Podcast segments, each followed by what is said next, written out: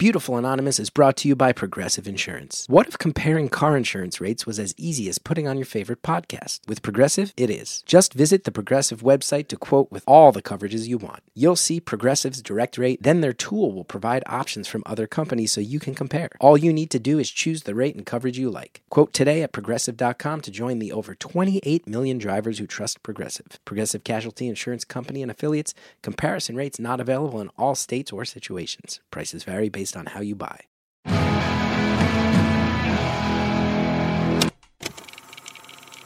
Hello to everybody who's really locking into the gig economy. It's beautiful, anonymous. One hour, one phone call, no names, no holds barred.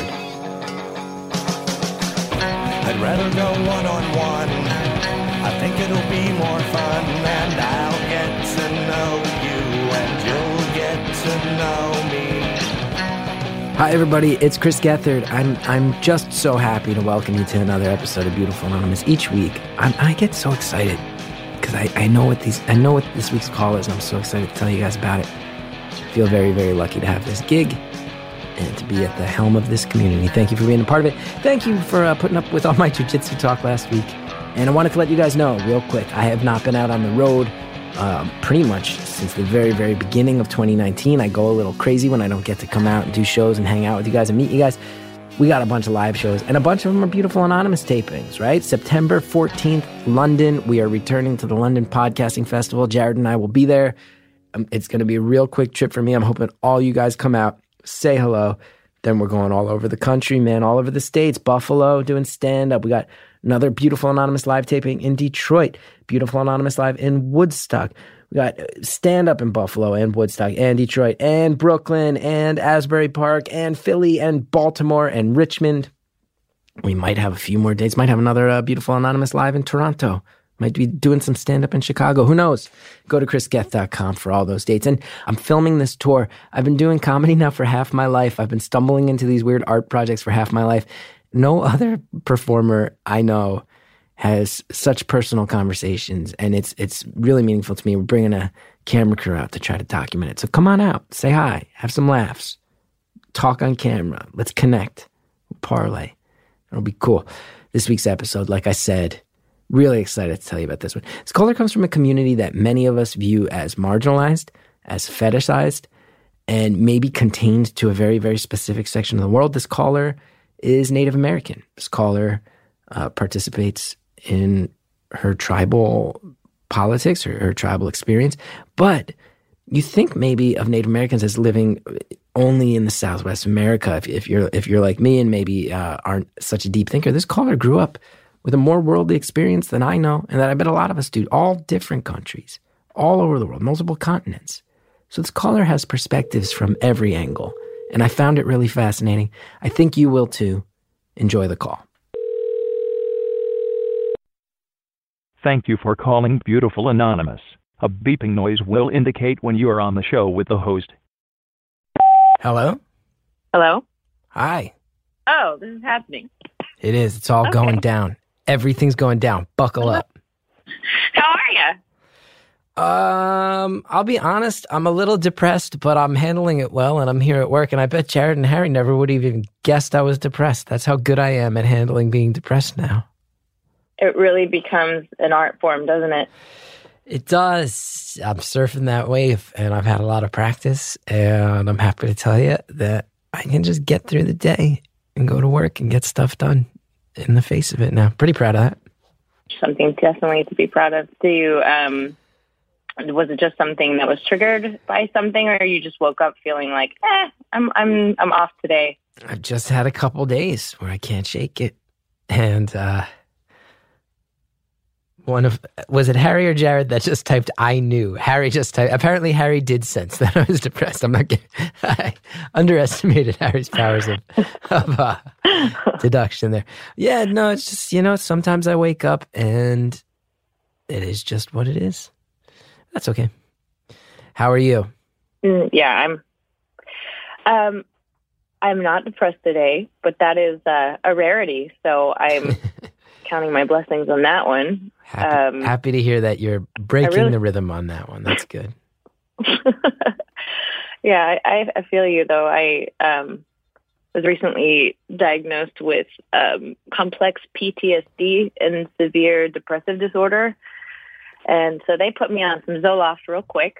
So um, that's been that's actually been working pretty well. Oh, they good. said it was one of those things that may or may not work, Yes. or it may bring out your possible uh, manic, like manic possi Like what did they say? Something like, uh, I could be bipolar, and if I if I was, this might pull it out. So stop if you start having manic highs or lows. I'm like, oh, Mm, great. Wonderful. Great. I'm glad it's working. I'm glad it didn't do that.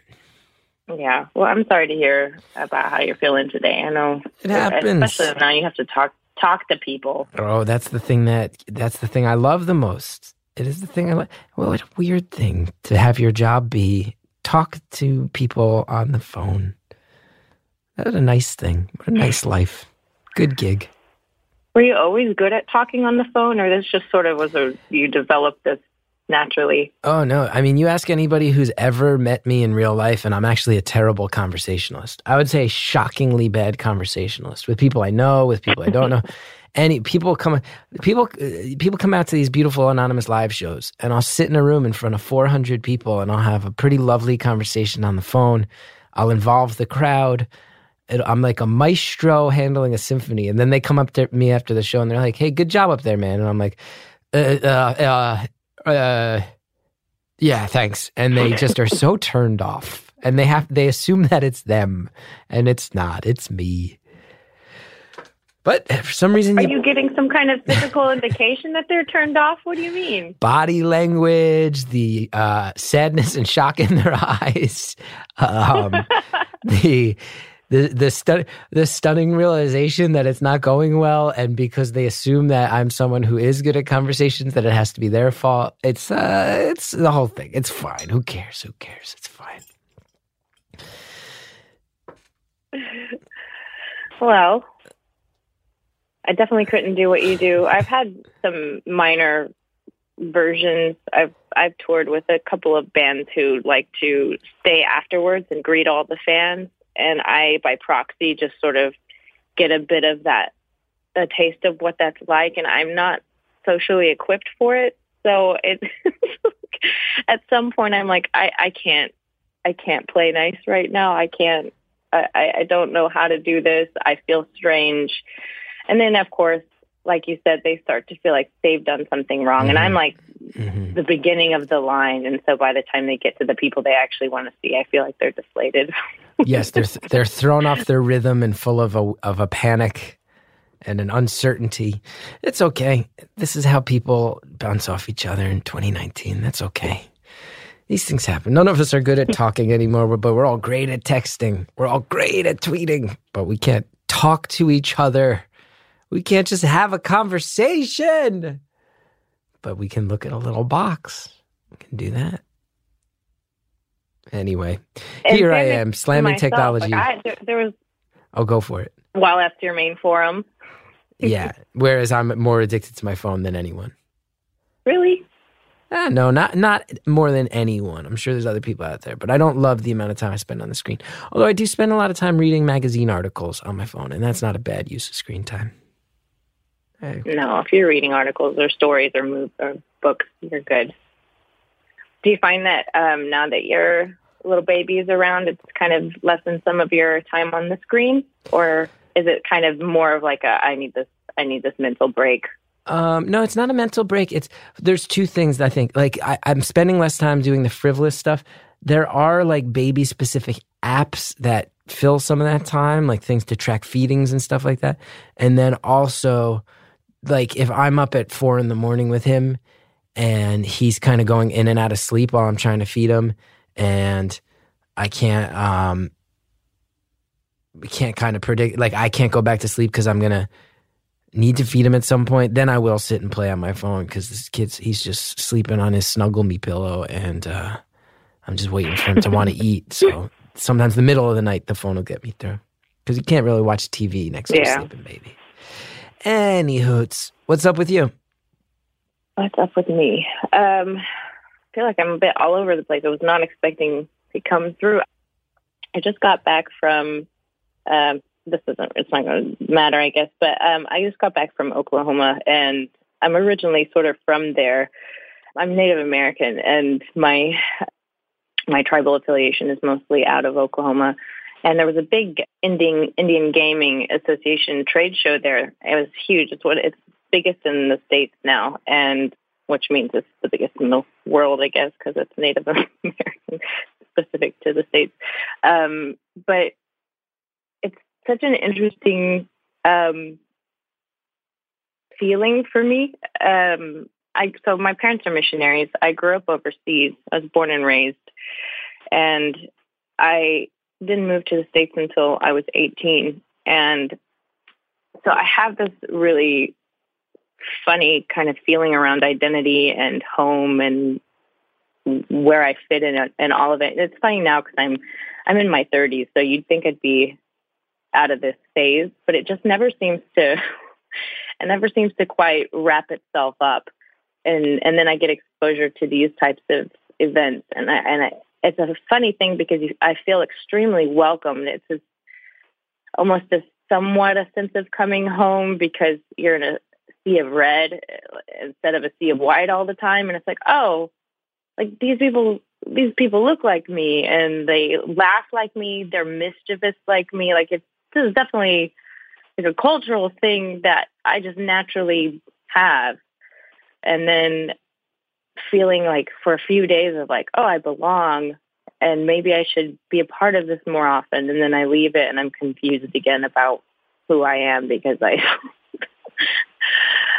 I've I've just moved so many times in my life, and I, I've all of my family is spread out all over the world and I'm in a long distance relationship with someone from Ireland and I go to Ireland a few times a year. And so I'm just, I, I feel like I'm just everywhere mentally, if that makes sense. So well, that's I, what I'm thinking about currently. I got to say, as an answer to the question, what's up with you? You really nailed it. That's there's a lot. That's a lot of what's up with you. It's a lot. Wow. It's a very interesting life. Well, it's funny too because it's not. Oh, thanks. Yeah, I would not. That's not what I would have thought a few months ago. I would have been like, "What's up with me?" Uh, the Zoloft's really helping, apparently.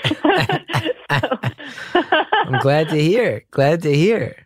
Zoloft's allowing you to explore some things. That's good. Yeah, it's not all just one note darkness and sorrow. So that's nice. I have a bunch. Yeah.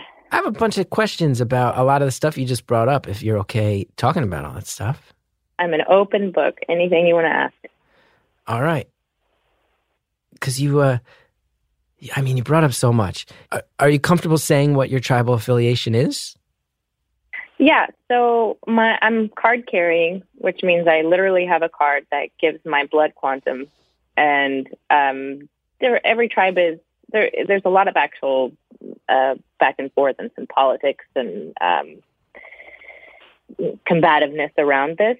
Some tribes they care a lot about your blood quantum, and others you can be next to nothing you could be 168th and you're you're fully welcomed in. And uh, my my tribe is Choctaw, um, but I'm also Comanche and Apache, and um, but I those I don't have any cards for. Uh, they're mostly on my father's side. My father's Dutch and Comanche, and my mom is is full Native. Wow. Wow. And is, does blood quantum? I'm I'm assuming based on what you said that that that's like an actual breakdown of the percentage of of what your heritages are. Yeah. Wow. Yeah, and depending on your tri- depending on your tribal affiliation, it also determines what kind of. Um, I, I hate calling them benefits because that's really not exactly what they are, and I'm really terrible at break. I understand it in my mind, but when I try and convey it to other people, I feel a great sense of responsibility about conveying it properly, and I, I, am I'm, I'm concerned that I might misstep. So I apologize to any skins who are listening because I'm not I'm I'm not trying to fuck this up. Wait, did you so, any any? Uh, but, Any what's that? Any who- Skin. skins? Yeah, we so yeah, that's what we call each other. At least in my tribal community, anyone who's uh, redskins. It's kind of a re- re- reclaiming. Right. But just so I'm clear, I'm pretty well aware of current events. That is not something I should be repeating. I'm I know that much. Probably not. Yeah, that's not for me or the Washington sports teams to just say that we're allowed to say. That's not that's not cool. Right. I mean, I hear it from time to time, but it's usually in the term of affection, and and and if you're in the if you're friendly with some with a skin, they they're not going to care. Like we, that one thing about natives that are is pretty cool is we're really feisty, and we we like to make. And this is, I think, why I get along with my Irish boyfriend so much. Is like slagging people is like the best way of showing your love. like the meaner you are, the more in you are. oh yeah, I do know. I can speak for the Irish that we like to give each other a hard time. It is, it is, it is a true showing of affection. It really is. So It is. It, it took me like two years to be, to stop be, being butthurt all the time because he was so mean to me, and and so was his family. And uh, and then I was like, oh, one day it just clicked. Oh, okay, they actually really love me, so I'm going to embrace it. So you said you said that you were raised overseas because your parents are missionaries. You said that your your father is half Dutch, half native. Does it sounds to me like maybe if I'm piecing it together, your your grandfather was a missionary who worked with the natives and then married someone who was native, and that's kind of the the roots of of your experience. Well, that sounds exotic, but no, not quite. My my parents are uh, so. I guess I'm just breaking down my father's uh, whiteness.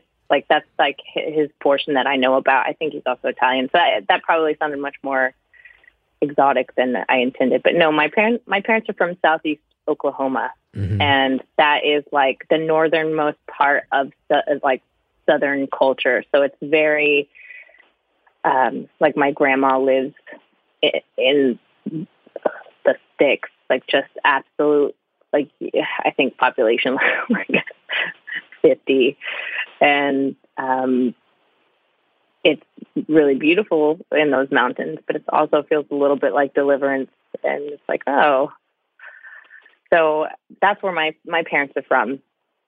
They are real, true Oklahomans, and um, they have a pretty interesting story because at, they decided to become missionaries. They were preachers for a little while. Well, my dad was a preacher. Well, the women don't preach, but um, the they decided to go overseas in their early 30s, and from from southeast Oklahoma, they moved to Switzerland and went to uh, French school because they were prepping to go to Africa to Francophone uh, to Francophonie in Cameroon, and so they they've had an interesting set of choices that they've made that I, I'm I when I can put aside like my personal issues with some of the things that have happened as a result, I I I kind of stand in awe of their ability to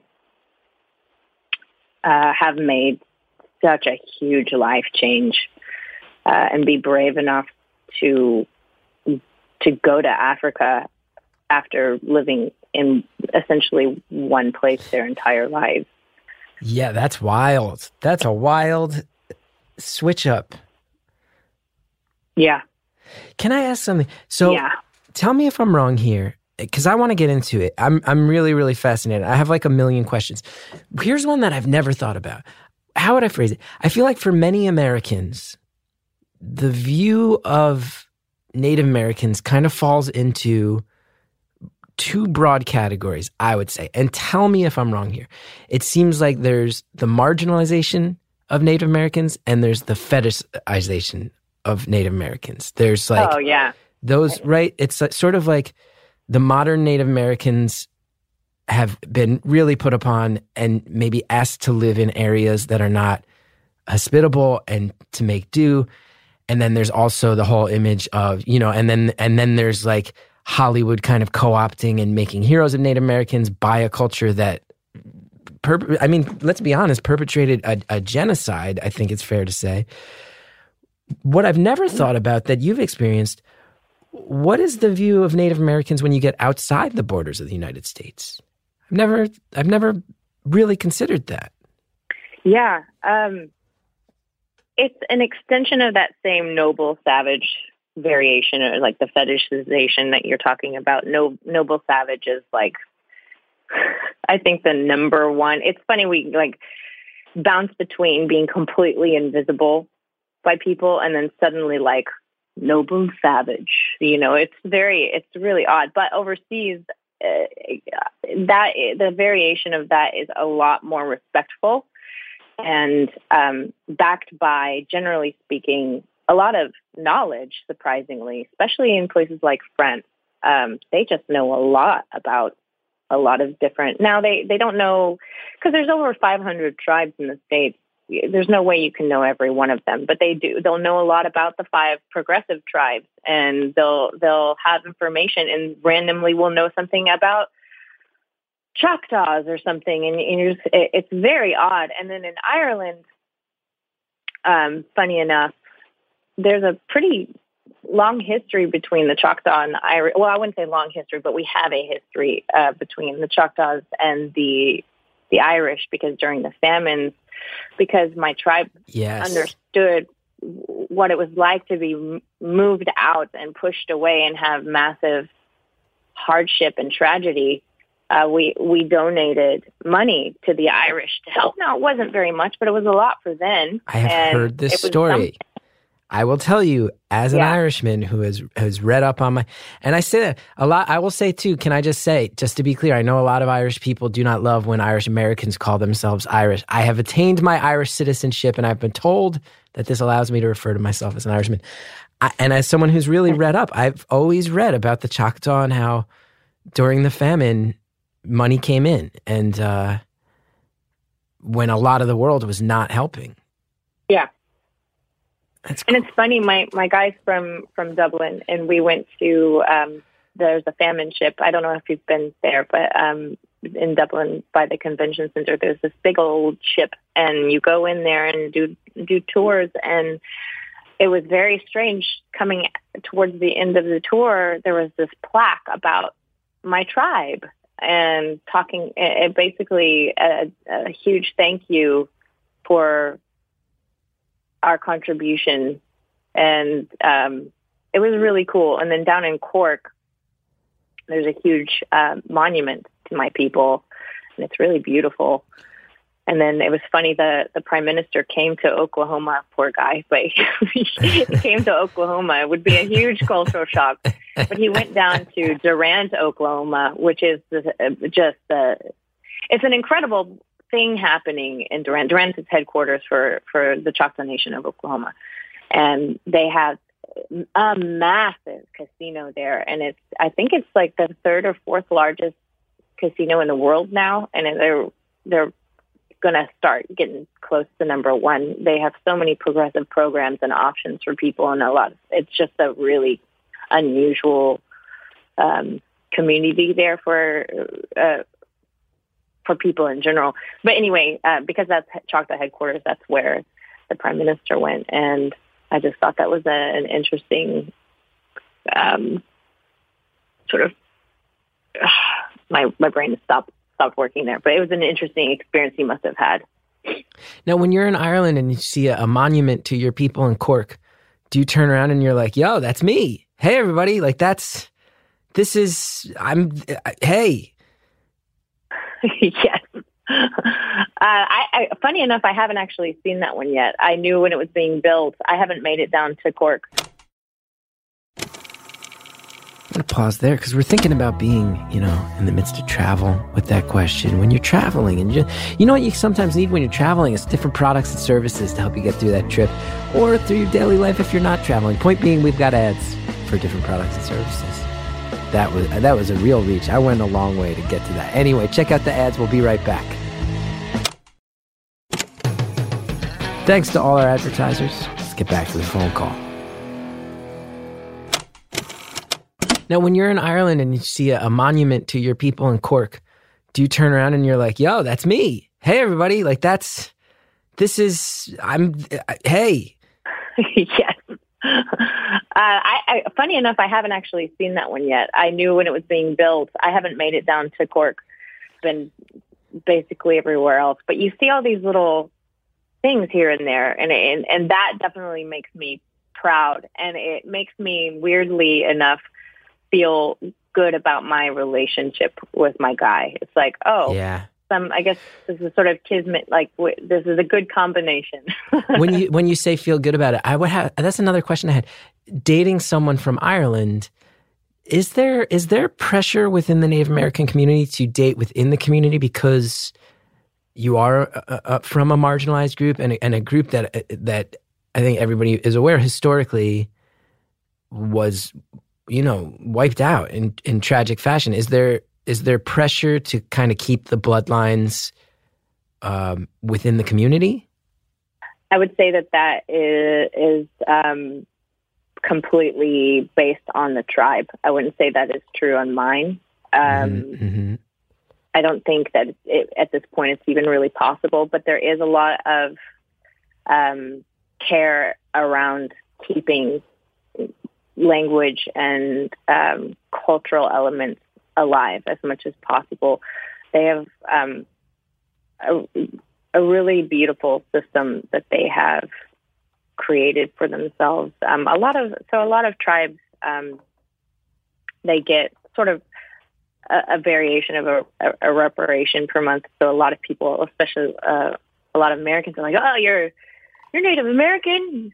Well, you must get money all the time." Like, eh, not my. That's not how my tribe works.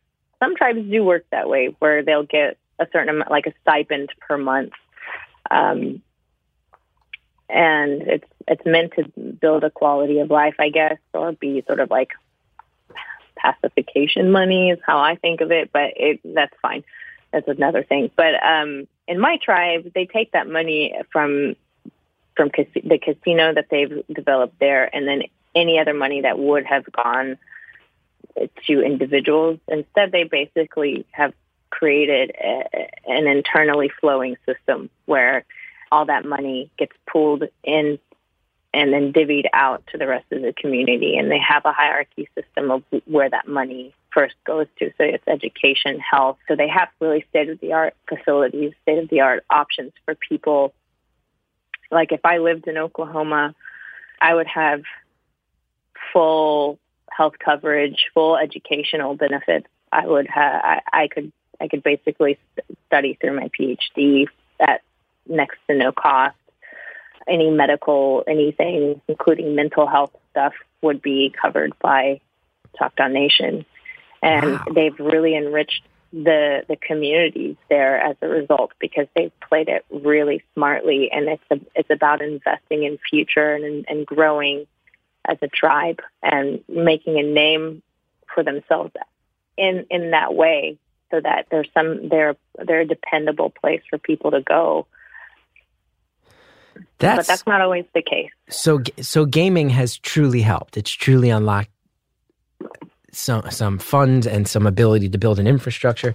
That's beautiful to hear. It also sounds to me like uh, so so at least in the case of of the Choctaw Nation, the gaming money has allowed you you are basically just it, it's in the overall political discourse of America right now. There's this real uh, push towards like is socialism the future of the Democratic Party, or is it this evil that's that needs to be wiped out? But it sounds like you, like the Choctaw people, have built a socialist state within within the borders of America that's running pretty successfully. Oh yeah, that's awesome. Oh yeah, that's and yeah, uh, and it works really well and as someone as someone who is a card carrying member you mentioned you don't live in oklahoma. Is this a situation like i know um, like if there's canadians living in the states and you get sick you can travel back to canada for the healthcare would you be able to travel to oklahoma and benefit from that as a card carrying member? Yes. So i've always thought if i um, hopefully not but if i ever have some kind of terminal disease i'd go back to oklahoma and try and figure out get best healthcare possible. Um, and honestly, I my, my brother still lives there, and he's hugely involved and active in in Native communities. He's an artist down there, and um, he's been trying to get me to move there for ages. And I really, I, there's a lot that I like about Oklahoma. I wouldn't want to live in southeast Oklahoma, and that's nothing, no slight against anyone down there. It's just not my cup of tea anymore. And uh, but Oklahoma City is a pretty cool city. Tulsa's an all right city. Um, if you want a slower pace of life, it, it it's not it's not a bad place to be in. I just got I, I, I had a side note. If you are ever in Tulsa, go to Burnco because they have the best barbecue I think I've ever had in my life, and that's that's a high that's high praise. I've had a lot of barbecues. All my family's kind of speckled around the south. It was really good. Burnco. Anyway, very random side note. Burnco. It's native owned too, so it's definitely something to support. Wow. Burn, okay, Burnco support native businesses. Everybody, I think everybody's writing this down. I want to say uh, there's an interesting thing about your story, and I'm going to tell a story of my own to segue into it because I'm really, really fascinated by this. So I will tell you this: I grew up in the Northeast, right? You're growing up, you see, uh, you know, you see, like you said, that these depictions in pop culture, the noble savage archetype, like Last of the Mohicans and and westerns and all this stuff, and and uh, you grow up with that. Now, my I I will tell you, I once the first time I drove cross country, I went to the Grand Canyon, which first of all blew my mind. And then mm-hmm. when I was leaving, my buddy and I, we had a, you know, we got out the map. This was before GPS. And we're looking at the actual map folded out. And, and we're going, you know what? We can drive back down the highway we came and get back on the main road it's kind of boring to like spend that hour and change or whatever seeing the same stuff we already saw. Or we can take these other roads that kind of go out the other way and they, it looks like they loop back around to the highway eventually. Let's do that. Now, these were dashed lines and we were young and we were not smart enough to say, well, if it's a dashed line, it must mean something. Um, which when we looked at the key later, we found out these were roads that were not necessarily paved in all areas and kind of rough, like sort of like outdoors, like off roading and I, we were in my little Nissan. It was not smart. It was not smart. Point being that those roads uh, took us through uh, native lands. And I have to tell you, as a kid who grew up in the Northeast with that romanticized look at Native American culture, where like when you're growing up, every kid, you know, every, I think every kid in my neighborhood uh, went through that phase where you, you know, you wind up with like a bow and arrow that shoot, has suction cups on the end. And like you think of uh, big headdresses. And when you're in elementary school, they teach you about, you know, they taught us about the Iroquois who used to live in New Jersey before it was colonized. And driving through the, how do I say this in a sensitive way? My jaw dropped. I was shocked to see the desolation of the lands I was driving through. I mean, we were driving through we were driving for hours at certain points where you wouldn't see anything. And then you'd come upon like, it would be like a gas station and then some very humble homes. And I'm talking in the middle of the desert after we've driven for hours.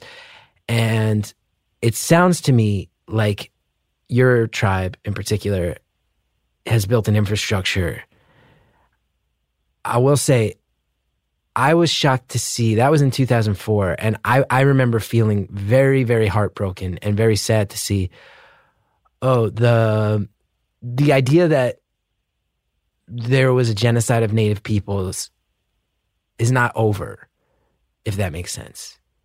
People are still living in oh, some very harsh conditions. And our government, I, I remember feeling like, man, the American government is not I always kind of assumed, oh, we've made amends for that. We have not.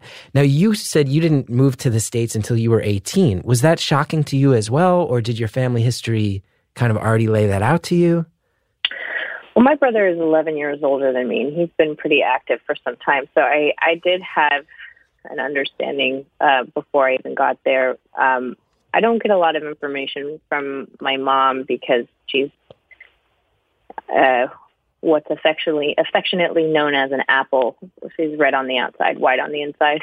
oh, um, I have not heard that before. Okay, okay. Uh, yeah. Um, so that's a complicated thing. Um, but my brother is really, uh, really um, involved, and so I, I came with some understanding um, my, so Choctaws in Oklahoma, at least, are uh, do not live on reservations, and um, but I, I have I have Native friends who whose tribes are on reservations, and I'm pretty familiar with how uh, terrible they are. There's a documentary called The Canary Effect that's about this, and it's it's really interesting. If you ever have time, it's actually not that easy to find anymore, but uh, The Canary Effect, and it's about reservation life and and this very thing you're talking about, and it is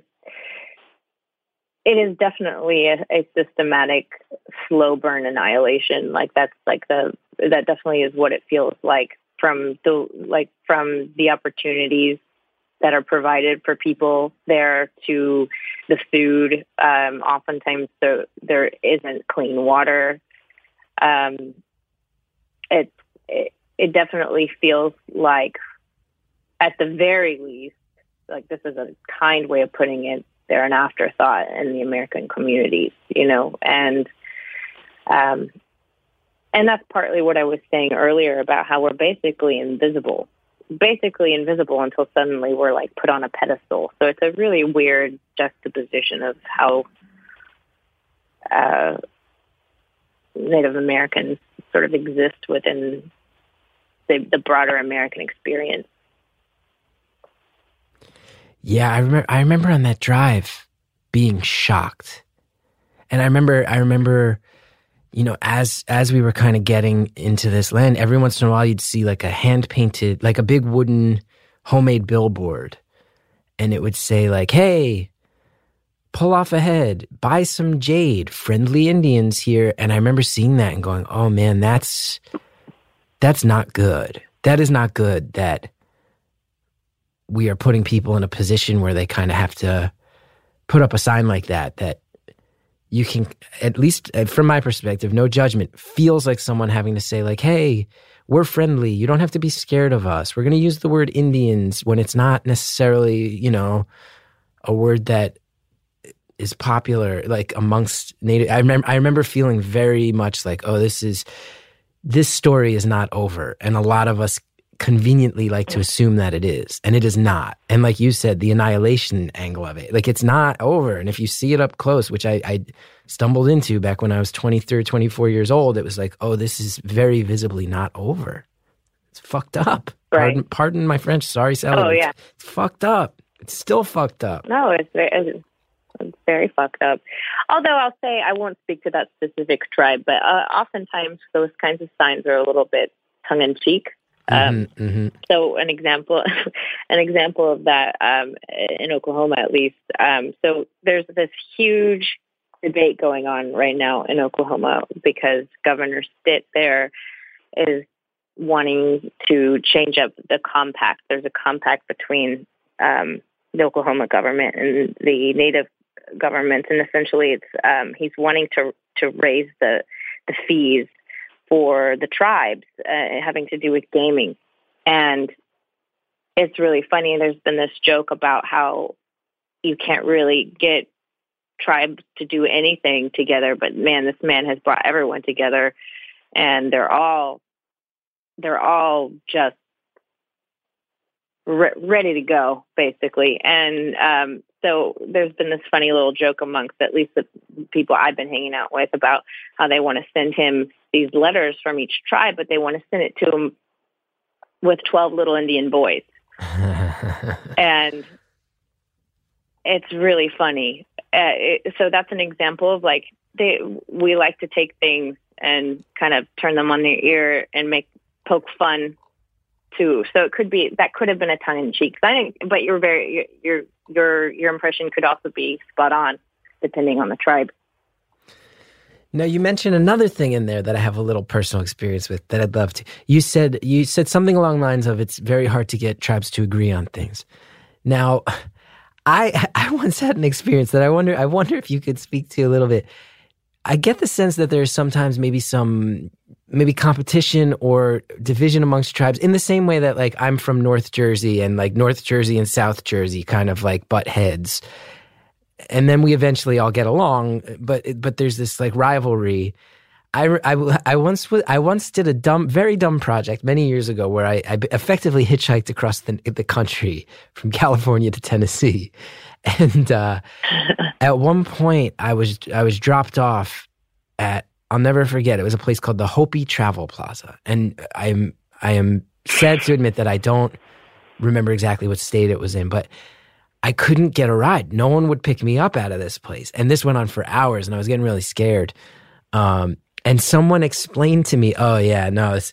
There's, you know, th- this travel plaza is owned by the Hopi, but there's another tribe that owns most of the land that surrounds it and a lot of the people are, are kind of closer with the people from that tribe. And basically, no, basically, not many people are stopping here because there's like a rivalry between the Hopi and this na- neighboring tribe here. So it's going to be hard for you to ride of this particular travel area. And it made me, I was like, oh, right. There are, this is many different nations. This isn't, this is not one large group of people that all think the same way and all have the same exact um, history and, and culture and languages and foods. And there's, Yeah. I, I, I, it took me hours and hours and hours to get a ride there. It was, it was a, an epic day. I bet.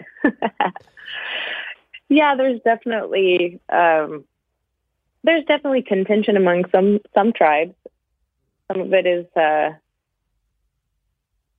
yeah. There's a lot of politics for sure, and I, I I see more and more of that whenever I go to these trade shows because, so, and especially this year, it was the attendance was huge, and there were a lot of tribes that didn't that normally don't show up who came and it's because of this compact issue. It, Right. it affects every it, it affects everybody. So um, they sort of banded together. But yeah, there's there's definitely. I, I can't speak a whole lot into that, and I, I'm not gonna. I, I'm not even gonna pretend like I know all the inner workings. But I know from being, like, hearing my brother talk, and um, and his best friend is the executive director of all of the Indian gaming stuff in Oklahoma. And so I and I lived with her last year when I spent some time in Oklahoma City. And just hearing just hearing her talking on the phone and just listening to listening to all the things she had chagrin with, I was like, Oh, yeah, that's a lot on her plate. You have to balance a lot of people and people who have grown up in different ways, even though maybe out, the outsiders like myself on the East Coast think of this as one people. No, it's many, many Mhm. different types of people that are united under a certain umbrella, but not exactly the same. Diversity yeah within. well, and you also get into like some yeah exactly you also get some interesting um i guess kind of cultural clashes too because some tribes are many tribes are matriarchal and then some tribes are patriarchal and then when you get that dynamic together of course you're going to be butting butting heads so there is my some. tribe is matriarchal your tribe's matriarchal, and then some other tribes are patriarchal, and you you have encounters where you're like, oh, this right. Any patriarchal culture, you're like, oh, this guy is kind of a blowhard over here, right? Like these dealing with this for the last thousand years with these these guys. Anyway, anyway, it's very interesting to hear your story, and I thank you. Thank you for telling it. We got about twenty minutes left. It's really oh wow. what was it like to um move to to did so did, you grew up overseas until you were 18 was that in Africa So I was born in Switzerland, and we went to Cameroon as soon as I was allowed to fly. So I think that's six weeks. 6 weeks old we went to Cameroon. Yeah, we went to Cameroon, Kenya, South Africa, Romania, Hungary, Germany, Macedonia, Croatia, and Montenegro. whoa That was my upbringing. Whoa. Yeah. so you're one of the most worldly people any of us will ever meet. That is a true statement. I bet a lot of people nodding their heads. This is someone who has been everywhere seen a lot of stuff. I would like to see more stuff. I would also like to own more stuff. So it's good that there's products for sale via this po- podcast. Maybe these are some things that you can buy if you need more stuff in your life. Listen, check them out. Use the promo codes. Really helps when you do. We'll be right back. Beautiful Anonymous is brought to you by Progressive Insurance. What if comparing car insurance rates was as easy as putting on your favorite podcast? With Progressive, it is. Just visit the Progressive website to quote with all the coverages you want. You'll see Progressive's direct rate, then their tool will provide options from other companies so you can compare. All you need to do is choose the rate and coverage you like. Quote today at progressive.com to join the over 28 million drivers who trust Progressive. Progressive Casualty Insurance Company and affiliates. Comparison rates not available in all states or situations. Prices vary based on how you buy. Thanks again to all the advertisers who help us bring this show to the world. Now let's finish off the phone call. So you're one of the most worldly Yeah. people any of us will ever meet. Ah, that. You can How, be how am I to answer that question? Listen, you can be modest all you want. You can be modest all you want. But this means okay, have you wait, name those countries again? I was born in Switzerland. and We Switzerland? to Cameroon, Cameroon. Kenya, Uh-huh. Keep going. Kenya, South Africa, Romania, Hungary, Germany, Macedonia, Croatia, and Montenegro. Wow.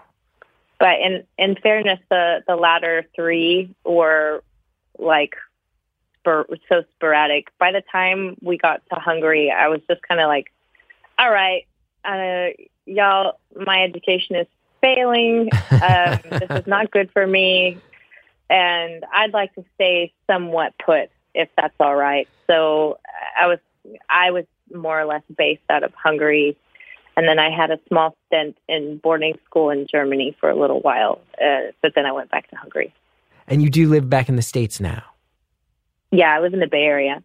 In the Bay. You're in the Bay. That's that is that is a hell of a story. That's all right.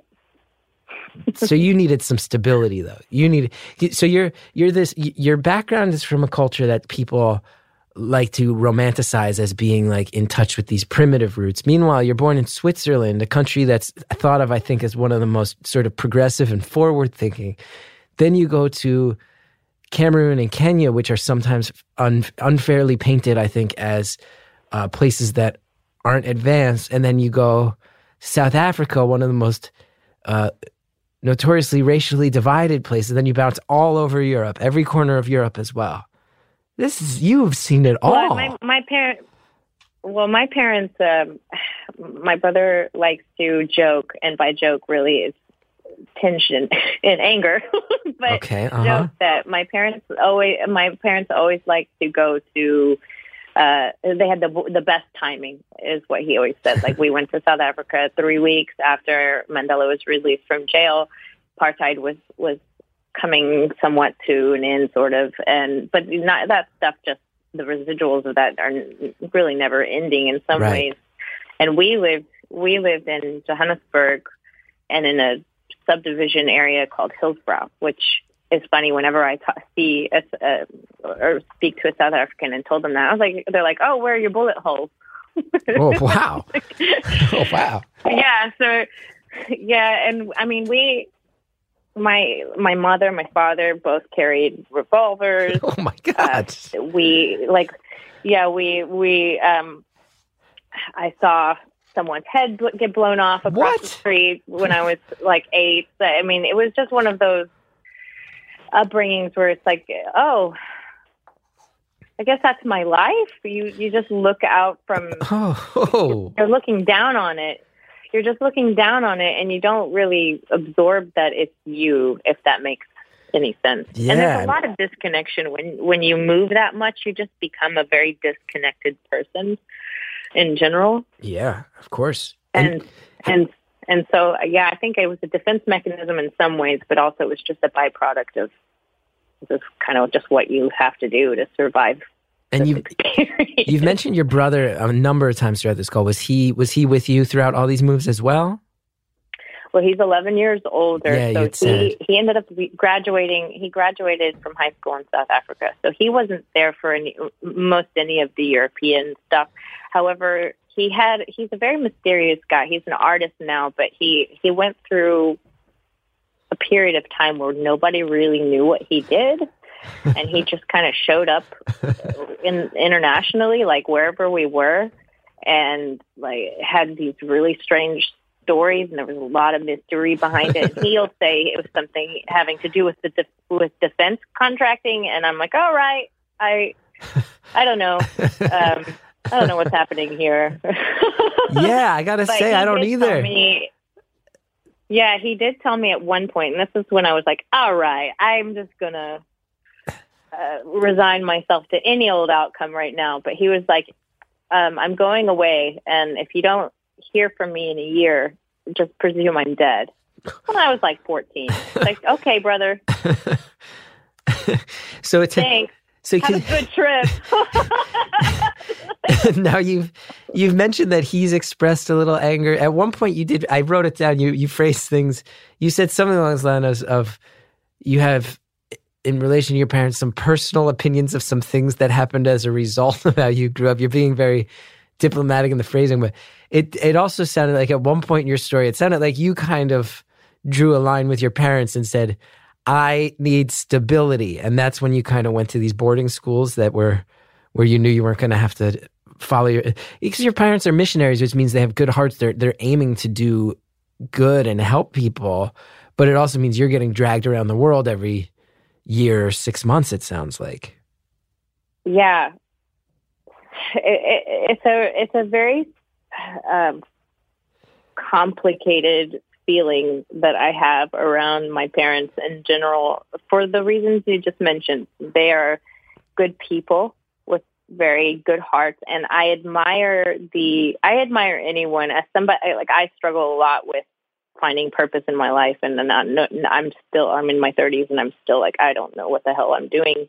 But um they always knew and they not only did they know they followed through and they have given their lives for their calling and sacrificed normal family dynamics sacrificed um stability you know and all of that. And sadly to say also somewhat sacrificed their children along the way. So i have very complicated feelings about it. Um i was really angry growing up. I was a really angry little kid, and I had a, a, a bit of a different experience than my siblings. My siblings were born and mostly, like, partially raised in Oklahoma, and so they knew all my aunts and uncles and um, had a family base. But I was born overseas, and I only just sometimes visited family, so I didn't really know anybody growing up.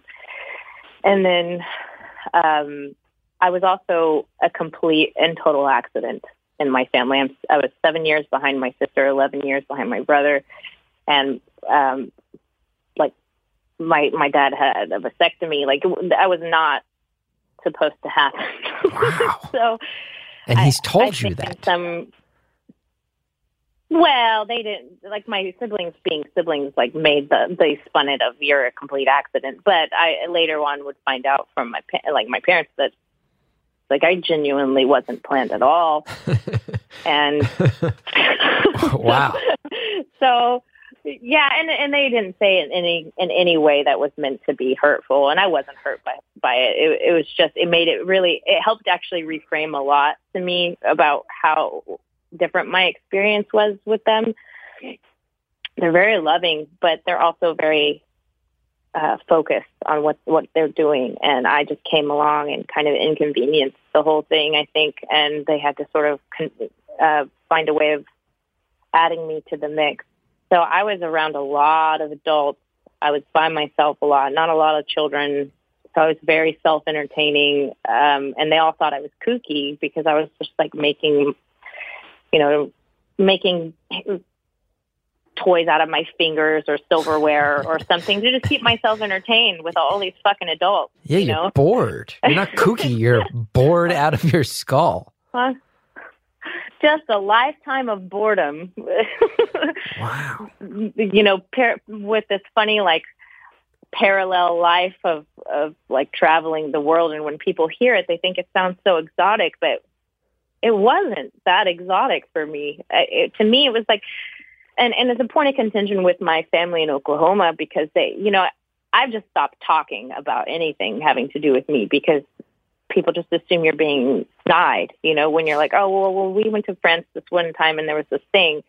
To me, it's like them saying, well, I went to New Orleans and blah blah blah. You know, it, it but they don't see it that way. So I just thought I stopped telling stories or talking or doing anything within my family because it just sounds like they think that I'm being smug. Right. Right. And uh that's just it's, it's just my experience, you know. I can't really help that that was my experience. But uh, back to my parents, like it, it it's definitely a point of contention. We we it's an ebb and flow with them, and because they're still super conservative fundamentalists, they're Assemblies of God, and um, they they have a lot of political beliefs that irk me, mostly because they've they've spent now well over 35 years overseas, and they have no excuse on earth to not think in broader terms. And it really frustrates me. And so and, and it and it triggers a lot of old feelings with them because um, a lot of the choices that they made um, come from that same mentality. And whenever you get apologies, but there's no follow through, there's no change. There's like the the the, the baseline problem is still there. Like you actually apologize for something you you can't you can't even change, and so it's really not an apology. Does that make sense? It does. It does. And it, it sound it sounds like your parents have like a truly defined sense of purpose for themselves that made it very hard for mm-hmm. you to attain the same thing for yourself growing up. Yeah, it's a really intimidating thing um, when when you're you're told your whole life you're destined for greatness. You know, you're the Lord is is going to pave the way for you, and uh, you're you know He's got His divine power. Blah blah blah blah. And you hear that your whole life, on top of like these really apocalyptic ways of thinking about the end of times, and like we're in a war with Satan and like the, we're in a supernatural battle for souls. You hear that your whole life, and then then you're you're seeing like violence around you or inconsistencies around you, and and and all of this is just it's really sensationally overwhelming. It's it's like this sensory overload. It's a, a lot of things at once, and it's a lot to unpack and I'm still I'm 33 and I don't feel like I'm I feel like I'm actually uh digressing. Like I feel like I'm actually getting worse in some ways. Like I thought I was progressing forward, but I in many ways I feel like I, I I'm kind of uh struggling to figure out what it all means for me. You know, wh- how do I because I've never, and and I thankfully with therapy and all of this, I like my I, I'm learning that uh, you know it's not entirely my fault. I mean, I moved so much that my entire life, the way my my mind started to reconfigure about human interaction or spatial interaction, it was all just get through it to the next thing. You know, don't attach, don't don't uh, don't build roots. Don't do anything because it's gonna it's extremely um, temporary and and I've I, I that's a, this is pull uh, spilled over into my adult life too. I move I've moved so many times since I've been at, back in the states and I've been in California for a long time, but I've moved around California and I just it's almost like I've never even had time, which sounds ridiculous saying it out loud, but it's almost like I, I've never even had time to figure out what it is I actually want to do with myself. Does that make sense? I don't think it does actually, but in my mind, it makes sense. I think it makes perfect sense. I think it makes perfect sense. You're you never had a chance at having a firm foundation to slow down and figure out what you want or where you're headed. I think I think to every I think a lot of people listening right now are going, "No, that makes sense." If you if you grow up living in 19 different countries and then move around, yeah, and you're on your own as a kid, yeah, it makes sense. Makes a lot of sense that yeah, you you might you might have some trouble finding that foundation as an adult. I, I think it makes total sense. But it makes you feel so stunted. Like I'm, I'm in such admiration of people like you who, I I don't know when the bug for comedy started for you. It seems like it was young, if I remember correctly. hmm hmm But it seemed like you were, you were, you were just like, that's it, and I'm going for it. And I've never had that thing. I, I've had things I'm interested in just because they're kind of fun or I'm decently good at them. Like I did theater, dance, and music for a long time, and I had some decent success with certain things in terms of like I got to I was making a living off of it, and and and that was good. Um, but and I squandered so many really amazing opportunities because I was so detached from them. I was like, well, I don't know how long I'm going to be doing this, so I'm not going to put too many eggs in this basket. And I didn't know I was doing that until after the fact. And I was like, fuck, like I, sorry, Sally. Um, that's just not, that was a terrible choice to have made. But I had already made it, you know? uh, so, uh, yeah, I'm still trying to sort it out. I feel like this gig economy might be my best to bet. Right. to do a bunch of things. The gig, so the gig economy has many, many problems, and in the Bay Area, it's one I think the most, the air- one of the epicenter of the debates surrounding a lot of it. That being said, it certainly works well for someone with a with uh, with a short attention span and an ability to an inability to commit long term to things. Gig economy is good for that. If you're not in, if you're not able to really buckle down and commit, gig economy is awesome. I'll do Postmates today, and I'll drive a Lyft tomorrow, and I'll try to run an Airbnb on Thursday. But then you start, you know, thinking of your future, and you're just like, "Oh fuck, I'm exhausted. Like I can't do this long term." Well, I if there's one I'm- thing I mean, I, I if there's one thing I can reassure you of, I did find comedy when I was young and I was very dedicated to it. It does not change the fact that pretty much every day I say, fuck, I'm exhausted and I don't know if this is going to be long term. Every day. And I'm 20 years in. Still, I was at my, just yesterday with my wife. I had a big sit down. I'm like, I don't know. I don't know how long I can keep this going. I've only been able to keep it going for half of my entire life. I don't know if this is going to keep going. So those feelings haven't gone away. I have to tell you, seeing a guy get shot when you're eight years old, while you're in the midst of being dragged to a dozen different countries that you live in as an isolated child, who then winds up back in America, unable to lock in on a long term game plan. Yeah, that'll get you on Zoloft. That'll get you on Zoloft. yeah. How'd you wind? We only have a minute left, but I do. I am just curious. How'd you wind up with a, dating a guy in Ireland? I lived in Chicago for a little bit as a stage manager and met him at, at, at a pub, and his friend was hitting on me horribly, just absolutely horribly. It's a very Irish And story so far. he, and, yeah, yeah, he came over and he rescued me, and what was meant in my mind to be a one night stand, five years later, we're still going. Look at that. Look at that. Is he? Do you ever? He's pretty incredible. You think you're going to move there? Is he going to move here? How's that going to go? He's hopefully he's moving here in about a month. We have visa complications right now, but hopefully he's going to be here in a month, and then eventually I will live in Ireland. I miss living overseas, so You can't. You can't stay in one place for too long. no, can't do it. Look at that. Which sucks for him. He's spent his whole life in one place, and he's talked about buying a house, and I'm like, oh, buy like I get. I mean, there is. Good for me though. We only have a few seconds left, but I will say there's there is no small irony in that.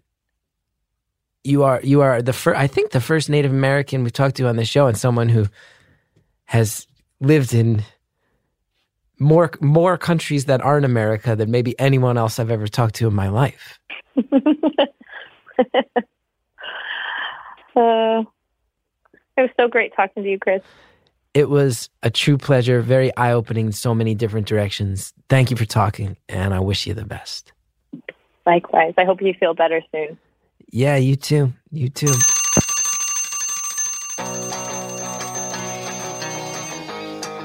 Caller, thank you for telling us so much, telling us about your roots, both in the sense of your heritage as well as your personal past, about your family, about your questions in life. I hope you get them all answered. And I hope you and your Irish boyfriend have a long and happy life together. Healthy, happy life. Thank you to Jared O'Connell and Harry Nelson in the booth. Thank you to Shellshag for all the music. You want to know about me and my tour dates, they're up at chrisgethard.com. I'm getting out there again in the fall. So come say hi. Come to a show. And say hi. Hey, if you like the show, go to Apple Podcasts. Rate, review, subscribe. It really, really helps when you do. That's all. That's all the business. We'll see you next time.